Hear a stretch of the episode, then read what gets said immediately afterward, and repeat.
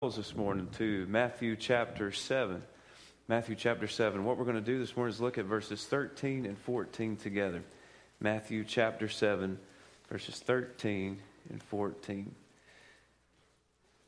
As you turn there, I would like for you to, uh, to try find a scrap piece of paper or something like that to, um, to, write, to write down a response to the question I'm about to ask you, okay? It, it this is, this is important for, for not, just, not just the message, but for your life. What has been, and I'm looking for the top three things, okay? Think about the top three things. What has been the most important decision or decisions? What are the most important decisions of your life up to this point? What are the top three most important decisions that you have made in your life up to this point? Right. I, I was curious uh, about uh, what, our, what our media, what our culture uh, w- would say to that question. What are the, the most important decisions that, that we could make in our life? And, and I wonder if these line up um, with yours. But Huffington Post, uh, they had, they had the, the, largest viewed page that I could find. Um, they, they listed these 11 things as the most important decisions a person will make in their life. Let's see if some of these match up with yours. The choice to get a dog or not. Number 11, the choice to save money, the choice to give money, the choice to be healthy or to eat healthy, the choice to exercise on a daily basis. How about this one? This one caught me by surprise. The choice to read a book every single day. None of us do that, do it? the choice of career that you're going to have, but not just a career that you're going to have, but a career that you're going to love. The choice of finding, they put it as the right partner. I would say the choice of spouse. The choice, uh, the choice um, of the right friends. And then the number one thing that they listed was the choice to love yourself. Do any of those line up with yours? Now, now I, am not undervaluing some of those choices, uh, uh, some of those decisions. I know that career, I know that school, I know that marriage and place of residence. Those are all those are all important decisions, all important choices. But but those decisions, while they are important, they are not the most important. I want you to hear me loud and clear today, please. The single above all greatest decision that you will ever make in this life is to decide whether or not you're going to follow Jesus. Whether or not you're going to follow him, know him as Savior, declare him as Lord, uh, uh, to live under his Lordship, to, to, to have eternal life in his name. All other decisions that you make in this life are pale in comparison to that one decision. You see, the road that, that we travel spiritually will ultimately lead to uh, our eternal destination. A single decision made here today can eternally determine your destination. Now, I'm just going to ask this out loud Are you going to heaven when you die? Are you going to heaven when you die? Are you going to be with the Lord? And, and how do you know? I've asked that question multiple times over the last two, two, three weeks, and, and, and, and to different groups of people, individuals, families, uh, uh, a whole school one day. And, and, and some chose, when asked that question, some chose to wait it out, that, that they need more time to think on it. One gentleman said that he would do better so that he could answer that question better. One family was banking on their church attendance, their spiritual performance, on whether or not they were going to heaven. One didn't want to talk about it at all. And then Randall Wood, he sent me a message this morning from Houston, Texas, yesterday. 96 people were asked that question, and 27 of them gave their hearts to Christ. Are you going? Are you going? I, I, I, heard about a grandfather who was asking his grandchildren those same questions. He said, Son, are you, are you going to heaven when you die? And the little boy said, Yes, granddaddy, I am. And then he asked him, He said, If you were to die and God said, Why should I let you into my heaven? What would you say? And the little boy said, without hesitation, Because I'm dead. now, believe it or not, the vast majority of people think that's what it's all about to get to heaven. I got to die. Well, In a, in a study by Barna in 2016, some 5,000 plus people were interviewed across the country and they were asked about being born again. They were asked about having a relationship with Jesus Christ. They were asked about being evangelical Christians, meaning that, that, that faith is important today, a personal responsibility to tell others about Jesus. That, that's important to believe that Satan exists, to believe that God's word is right, to believe that salvation is by grace and, and, and through faith in Christ alone, not of works. They were asked if they were Bible minded, meaning that they read Scripture, they believed Scripture. Uh, are you a believing Christian? Are you a practicing Christian? Are you not a practicing Christian? And in their research, 73% of the people interviewed said they were Christians, but only 31% said that they were practicing Christians, meaning they live out what they believe. 41% said they weren't living it out at all, that they had issues, they had doubts, they had, they, they had some things that, that they had to flesh out. And only 46% of the, all the people that were asked said that they believed it was their responsibility to tell people about Jesus. Another, another interview was done in 17, 2017. Same groups of people, about 3,000 people were interviewed, and only 30% interviewed knew that they would go to heaven because Jesus was their Savior. 25% had no idea, and, and 9% didn't believe in heaven or hell at all, and some 35% believed that there was another way to heaven than that of Jesus. Now, Pastor, why are you harping on this subject? Because here's the reason why. I'm not so sure after reading Matthew 7 13 and 14 I'm not so sure that everybody here, everybody listening, everybody near or around us really know or believe that they would go to heaven when this life is over. As a matter of fact, when you read Matthew 7 13 and 14, Jesus said, Very few were going. And I'm here to tell you today to share with you the truth and nothing but the truth of God's Word. If you're going to heaven, it's not going to be by good looks. It's not going to be by a good family. It's not going to be by good works. You're not going to uh, go to heaven if you choose a dog, cat, or a spider monkey. You're not going to heaven based on uh, your bank statement or your treasures or your money. You're not going to heaven on how you're politically uh, uh, uh registered in the United States. You're not going to heaven by, by good works. If you're going to heaven, it's going to be by personal relationship with Jesus. And that's presented strongly here in Matthew 7 13 and 14.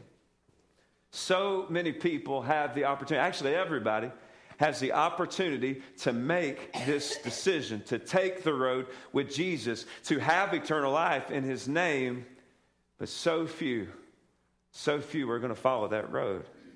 Now, we're in a series of messages called The Door, and what we're doing is we're looking at the different doors found in Scripture. And, and so we talked about the door that should have never been opened. That was the door that Cain and Abel uh, presented to Cain, I'm sorry.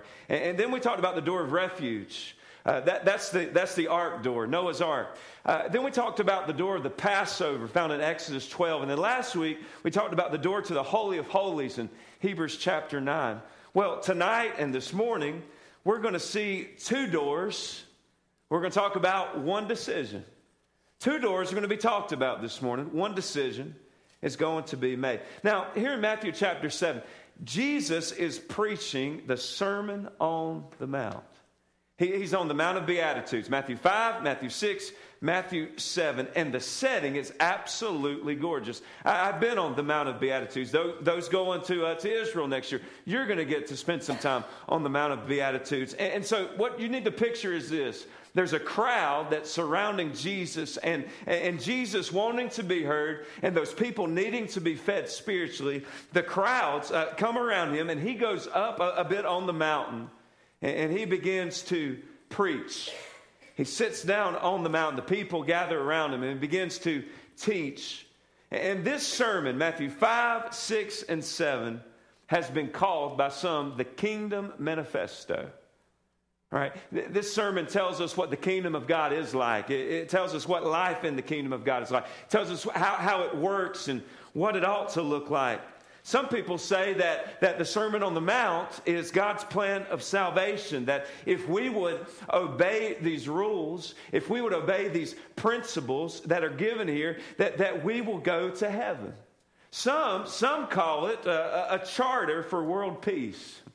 People read the teachings in Matthew 5, 6, and 7 and say, if the whole world just followed these teachings, we would all be at peace. And then there's one group that says, Sermon on the Mount, not meant for us today. That it, that, it, that it applies in the future, maybe in the millennial reign of Christ or during the tribulation period.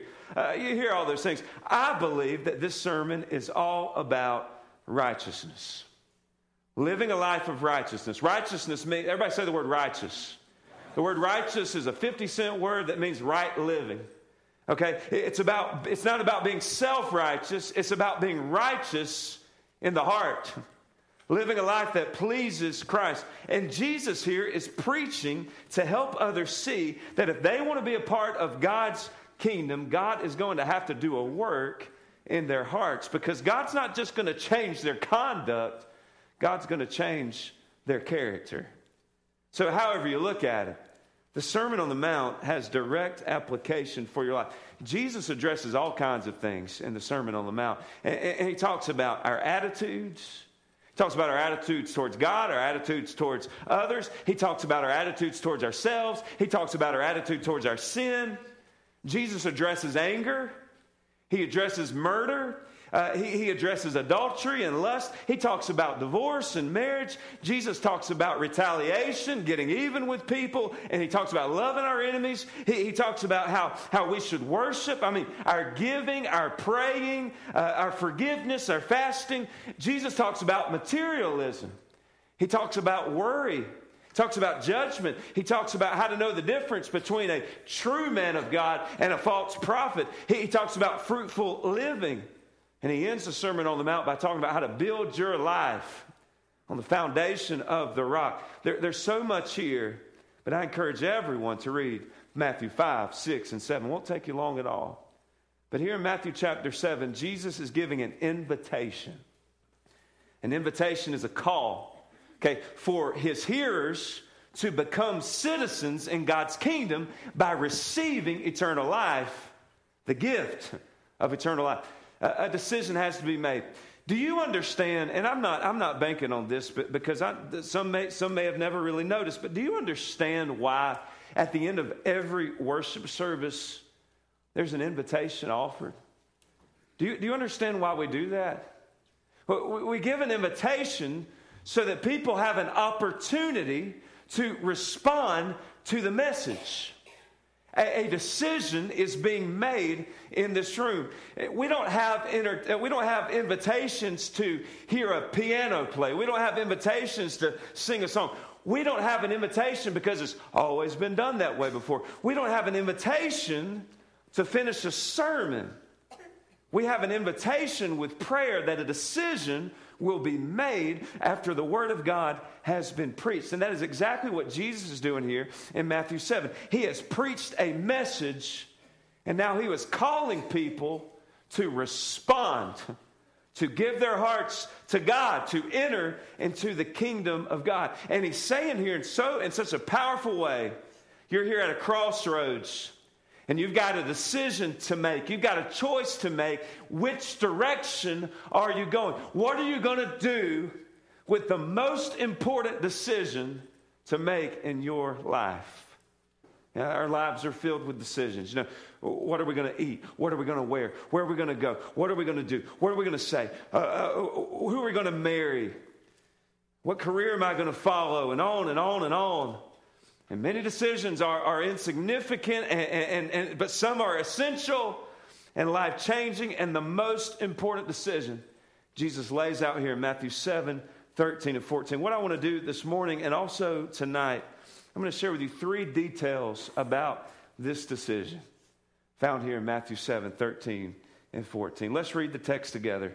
Matthew 7 13 and 14. Jesus said, Enter by the narrow gate. For wide is the gate, and broad is the way that leads to destruction, and there are many who go in by it. Because narrow is the gate, and difficult is the way which leads to life, and there are few who find it. I'm going to share with you one thing this morning, okay? One detail about this decision. Here it is. It is a dire decision. The decision that we need to make today, it is dire. I'm going to look at one word found in Matthew 7, verse 13, and that is the word enter. Everybody say enter. Okay, this is not a suggestion here.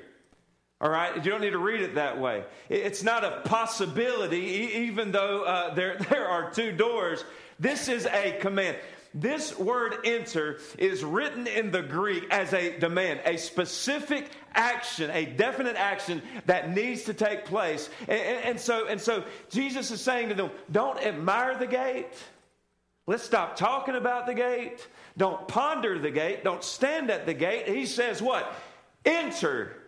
Enter, he says, enter the narrow gate. Enter by the narrow gate. Uh, uh, Jesus didn't tell us to admire him. And, and, and, and uh, he, you know, he looks like a good choice. You know, I'm not so sure he's my choice, but he looks like a good, good choice. Jesus is not a pet that we admire. He's not an article of clothing. He's not a choice on the menu. Jesus says, I'm it. Enter by me. Enter the narrow. He didn't say, look at me and ponder me and admire me. He says, follow me. All right? And, and, and so I'm asking, have you decided to follow Jesus? Yes or no? Okay, maybe you're saying, well, I, I think so.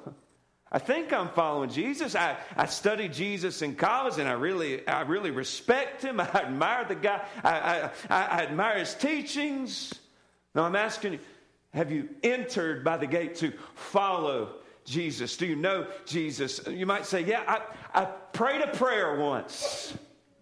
I prayed a prayer once and I don't know what I prayed. I don't remember what I prayed. But everybody else around me was doing it and, and there are people pushing me to there, there, There's nothing in my life, though, that says I believe on Jesus or follow Jesus. Hey, but I'm banking on the prayer I prayed, even though I don't remember anything that I prayed. I don't, I don't look like Jesus. I don't do anything like Jesus. I don't sound like Jesus. I'm everything but what the Bible says a believer in Jesus should be, but I did say the prayer because somebody told me to say it.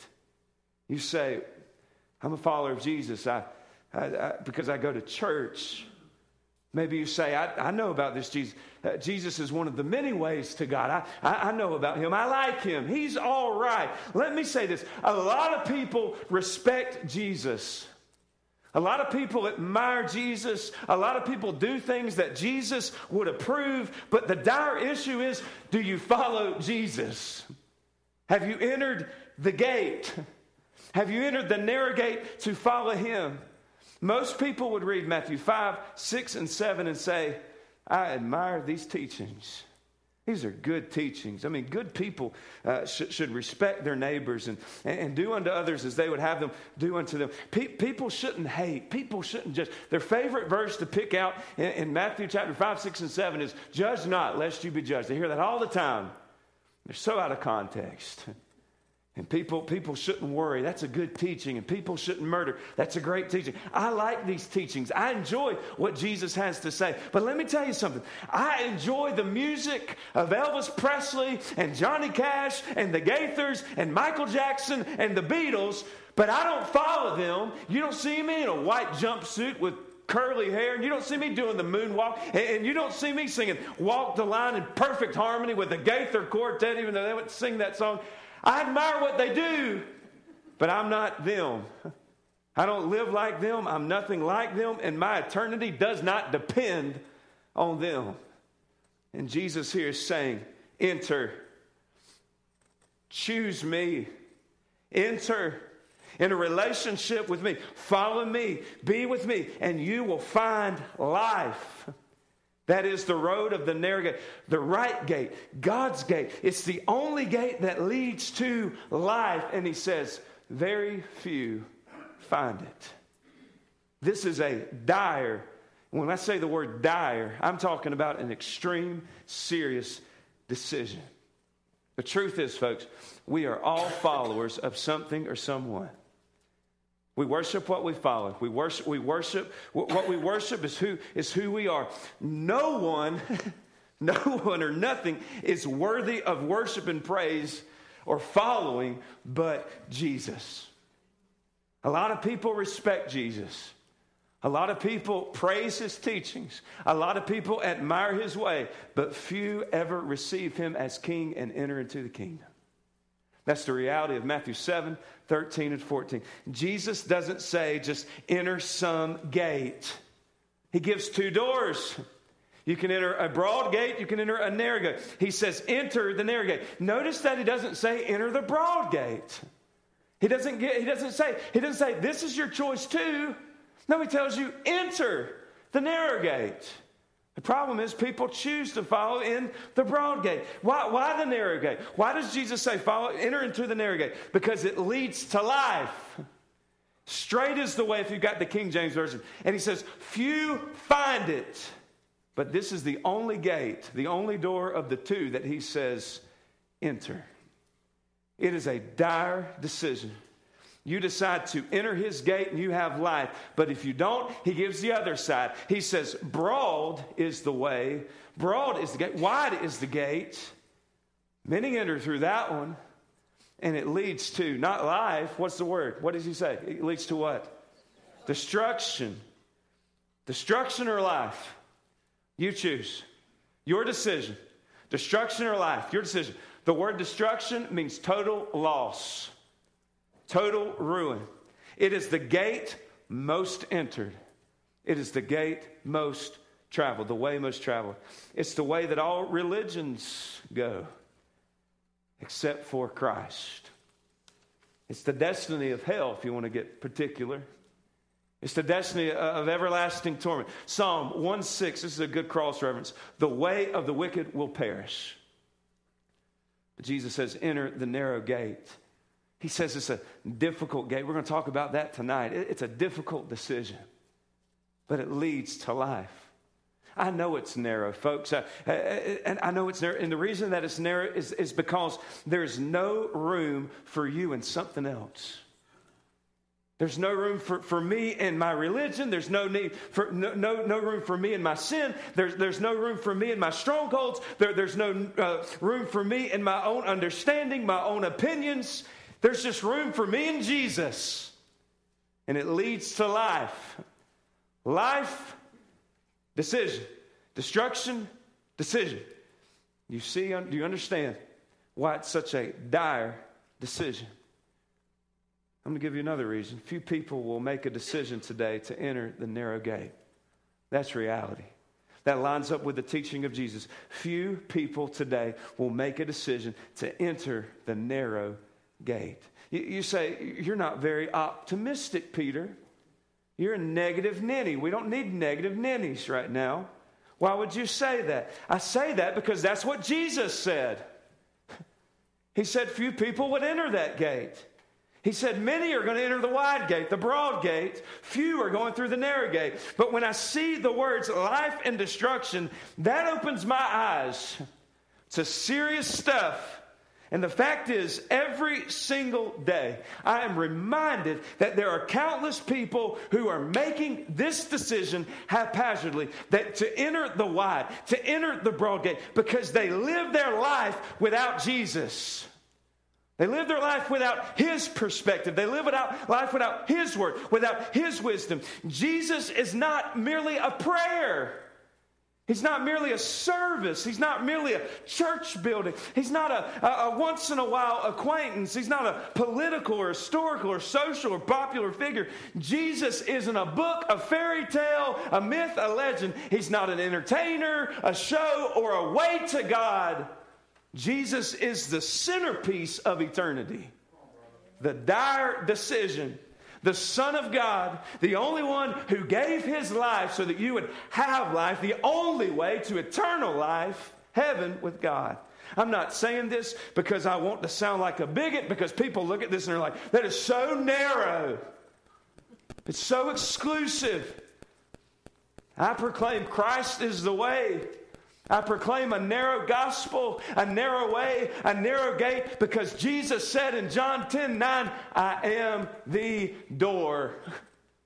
If anyone enters through me, he will be saved. He also said in Acts, or, or uh, Luke said in Acts 4.12, that there is salvation found in no one else. No one else under heaven. No other name. Not Muhammad, not Buddha, not Mary Baker Eddy, not Joseph Smith, not Zoroaster, not the Pope. Jesus is it. It's a narrow way. No other name under heaven that has been given among men by which we must be saved. 1 Timothy 2 5. There is one God, one mediator between God and man. And the man, that is the man, Jesus Christ. It's a narrow gospel because it's the only gospel. God has given us one way one way. And, it's a dire decision. Above all other decisions, more important than marriage, more important than college, more important than vacation, more important than business, more important than a career, habits, a relationship, finances. It is a dire decision. And everybody in this room and everybody in the world today will make that decision today. Will I follow Jesus or will I not? Will I enter the narrow gate or will I not? Many are going to decide against Christ, and that's what Jesus said. It's a difficult route because it's too narrow. It's too. Uh, it, it's too. It's too exclusive. My, you know, we, we say I don't. I don't want to enter this gate because it's not appealing. My, my school, a lot of my friends, a lot of my family, they're not on. They're not on this narrow way. And, and, I've got some good friends that are on this narrow way. I need to stick with them. And, and, and, my counselor, my counselor said to have a good life and, and to be happy. And, my mommy said, my mommy said that I was a good boy and that I can live my life the way that I want to. And I need, I need to make choices that are going to support me. Well, your mommy and your school counselor and, and, your friends aren't Jesus. And Jesus said his way is narrow.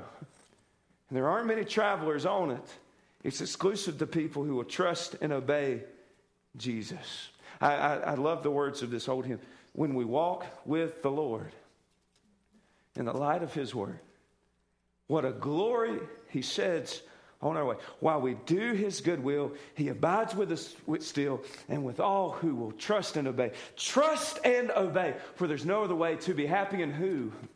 To be happy in Jesus but to trust and obey. It is a dire decision. I, I, can't say it enough. Either you know Jesus or you follow Jesus or you don't. You don't you either say yes to this way or you don't. You, you either have life or destruction. You have Jesus or, or the world. But you can't have both. John 14, 6 is probably one of the most exclusive statements in all of Scripture when Jesus said, I am the way, the truth, the life. And no man comes to the Father except through me. John 10, 7 through 8, Jesus said, I am the gate. All whoever came before me were thieves, they were robbers. John 3, 15, let's, let's change it up a bit. John 3, 15, Jesus said, Everyone who believes has eternal life. Whoever does not believe stands condemned because he has not believed in the name of God's one and only Son. I love what he asked. I loved what he asked. Do you believe this? When he was at the grave of Lazarus. It's your decision, though. I can't convince you. I can't take you into it. I talk you into it. I can only preach and encourage. And folks, my time is up. And there's, there's so much to say. And, and I, man, I'd love to share with you two more things tonight. But right now, the dire decision needs to be made. Will I enter in the narrow gate? Will I, will I hone in on Jesus' command? His word to enter the narrow gate. That our decision is a choice between the one Christ and the many in the world. The one right, the many wrongs. The one true way and many failed ways. It was John Stott who said, Jesus cuts our easy going syncretism. There are many roads to heaven. Jesus cuts those. There are not many good religions but only one. Man cannot come to God in any of the ways that man himself devises. The only way to God is through Christ. And Jesus said, Enter by me. It's your decision. No, no one can and will make it for you. It is a dire, extreme decision. Do not leave this place without having made that decision to follow Jesus. You say, I, have got to go. You say, I, you know, maybe later. You, you say, uh, you say, well, it's not 11 o'clock. It's almost, uh, almost none. I haven't had breakfast yet. I'm hungry. Forget the breakfast. Following Jesus. When, when, when I, I'll make this important decision later. No, this is the most important decision you will ever make in your life. And how will you respond? Will you, will you stand and, and bow your heads and close your eyes for just, for just a moment? I want to give you this scenario as we, as we come into a time of prayer, this invitation. I, I, I was reading about a, um, a family that was traveling, and there was a sign on, on a muddy road they were following. And this is what the sign said it said, Choose your rut carefully because you're going to be in them for the next 10 miles. Well, well listen, listen. Today, you need to decide which gate you're going to enter a narrow gate or a broad gate, which way you're going to go, life or destruction, who you're going to listen to, Jesus or the world. Because the decision you make now, choose wisely. The decision you make in this dire moment will be the decision that you make for eternity. Father, I can't, I can't preach anymore. Your word is truth. Jesus was so exclusive when he said, Enter by the narrow gate. Because he knew the only way to eternal life was through him. And he shared that with people. He, he shared a lot of great things in the Sermon on the Mount. But when it all came down to a boil. I'm talking about a righteous life and making good decisions and making sound decisions, godly decisions. He knew the only way to have right character was for God to have the heart of a man. And I'm asking you today, as you're listening this morning, I'm asking you, have you decided to follow Jesus? I'm not asking about a past prayer. I'm not asking about your church attendance. I'm not asking about your do goodisms. I'm not asking you about what you've been taught. I'm asking you right now, straight up, fresh and new. Do you know Christ? And are you following him? That is a dire decision. From the youngest of children to the senior person in this room, the oldest in the room. Have you made that decision to follow Jesus? It's not something we give him in lip service, it's something we live with our lives. Am I entering through the narrow gate? Father, I, I, pray this morning that decisions to follow Christ would be made and disciples of Christ would be made. We're going to talk more about a disciple tonight. What does a disciple look like? What do they sound like? How do, how do they live? Why should, I, why should I walk through this gate? God, speak to us now. Help us to consider this dire decision. There are some in this room that have never decided to follow Jesus. There's some in this room who've been playing church for years. And they say they know Jesus with their mouths, they don't believe on Jesus with their heart, and their life certainly doesn't line up with it. Father, there are people that, that are wrestling with a decision to go all in for Christ, to give their whole heart to Christ and His purposes for their life. And, and they, they've been trying to make decisions They've been placing things that, that, that are above the will of God, that, that, that, are, that are above His wants, that are above His desires for their life. They're trying to make decisions without Him. And Father, I pray that you would challenge them today to enter through the narrow gate. It leads to life. So, God, if there's someone here today that needs to trust in Jesus as Savior, I pray that when the invitation begins and they have an opportunity to respond to this message, that they would come and say, I will follow Jesus with my life. I want to follow Jesus. I desire to follow Jesus. I pray, God, that there's some today that say, I, I will. I recognize the severity of the scripture. I know that many today are going to hear this and say, No. I don't have time. I like my way. The lifestyle's too strict. Strict. I don't want to be bound. Help them to know today that following Jesus is the most freeing thing that they will ever decide to do. There's more joy in Jesus, more purpose in Jesus, more love in Jesus, more joy, more peace. Oh, there's such missional work to do in the name of Jesus if we would follow you. Father, I pray that everyone would leave here today knowing Jesus, Jesus is the best way, the only way. It's the decision I want to make this morning. I, I pray for those that are struggling with the decision of obedience. Maybe you've been leading folks, they've been saved, and they need to be baptized. That is, a, that is an important decision.